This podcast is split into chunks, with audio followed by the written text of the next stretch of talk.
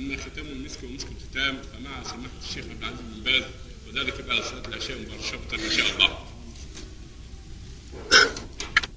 وصلى الله وسلم على رسول الله وعلى آله وأصحابه ومن اهتدى بهداه أما بعد فقد سمعنا جميعا ندوة الشيخين الدكتور عبد الله الزايد الشيخ محمد حسن الدراعي فيما يتعلق بالزهد والورع.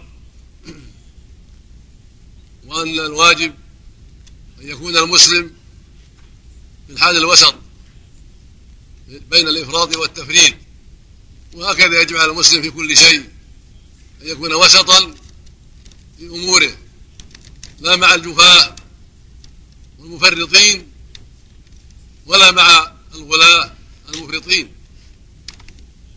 وهذا هكذا كان أهل السنة والجماعة. في شؤونهم وسط بين الغلو والجفاء. وقد أجاد الشيخان وأوضحا ما ينبغي حول الزهد والورع وما هو مقتضى شرع الله عز وجل في هذه الأمور. فجزاه الله خيرا وضاعف مثوبتهما ونفعنا جميعا بما سمعنا. وزادنا وإياهما وإياكم جميعا من العلم النافع والعمل الصالح.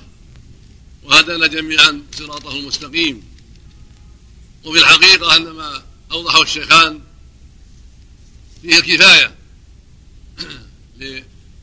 لمن أراد الفائدة ومعرفة الحق في هذا السبيل. ولا مانع من شيء من الإيضاح في هذا المقام لأن كلما زادت الأدلة وزاد الإيضاح صار العلم أكثر والفائدة أكمل.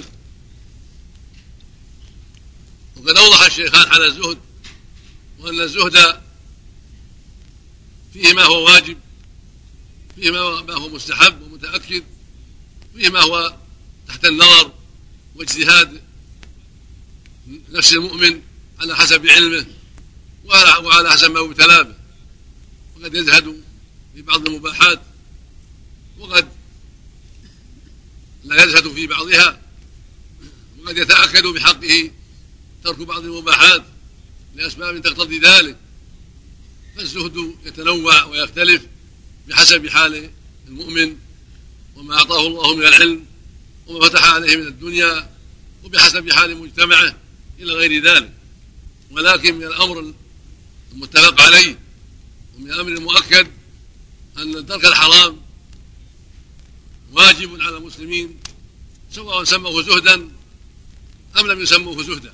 فترك الحرام والبدع والبدع من جملة الحرام.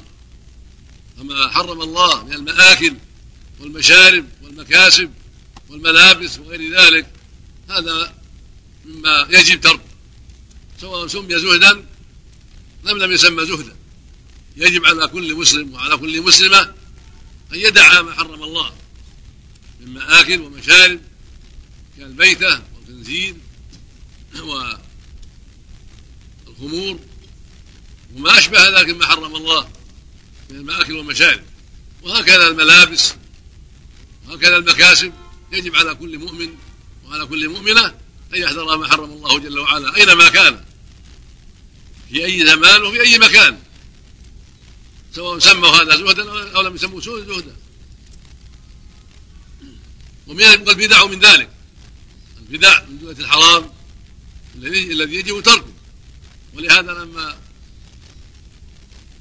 هم بعض الصحابة أن يفعل شيئا لا يوافق الشريعة وكان حملهم على ذلك حسن القصد. والرغبة فيما عند الله.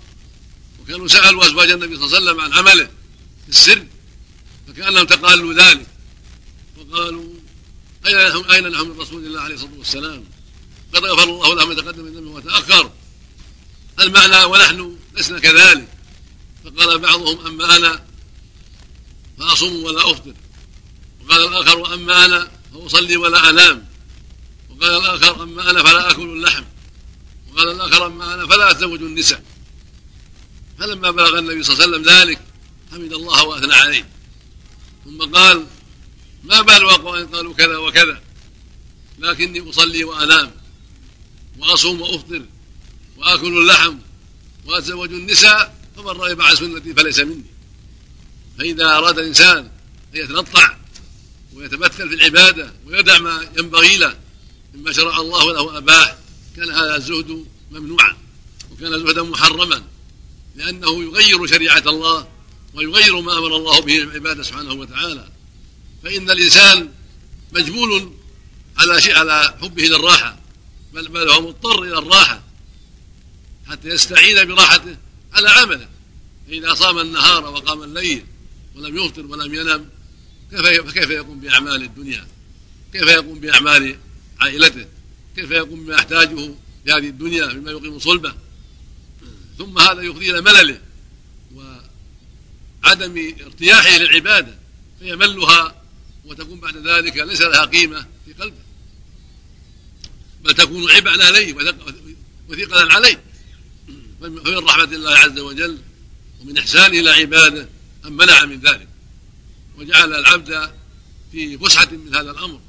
يأكل ويشرب وينام ويصلي ويصوم ويفطر ويأكل مما أباح الله. من الطيبات ويتزوج النساء لقضاء وطره ولنسل النسل تكثير هذه الأمة ولعفة فرجه وعفة أهله إلى غير ذلك من المصالح.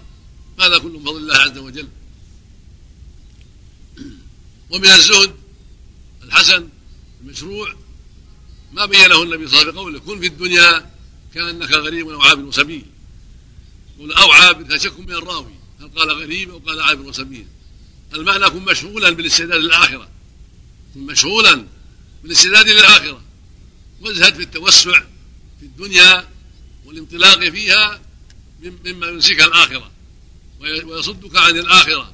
ويسألك عن الآخرة فتخسر الدنيا والآخرة. فليس المقصود ترك الدنيا. الدنيا مطلوبة. ولا بأس بجمعها على وجه الشرعي. ولا بأس بطلبها. فقد طلبها الأخيار. من أصحاب رسول الله عليه الصلاة والسلام.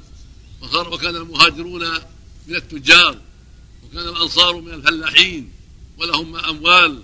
وكان عبد الرحمن عوف وعثمان بن عفان والزبير بن العوام وطلحة بن عبيد الله وجماعة كانوا من كرة التجار.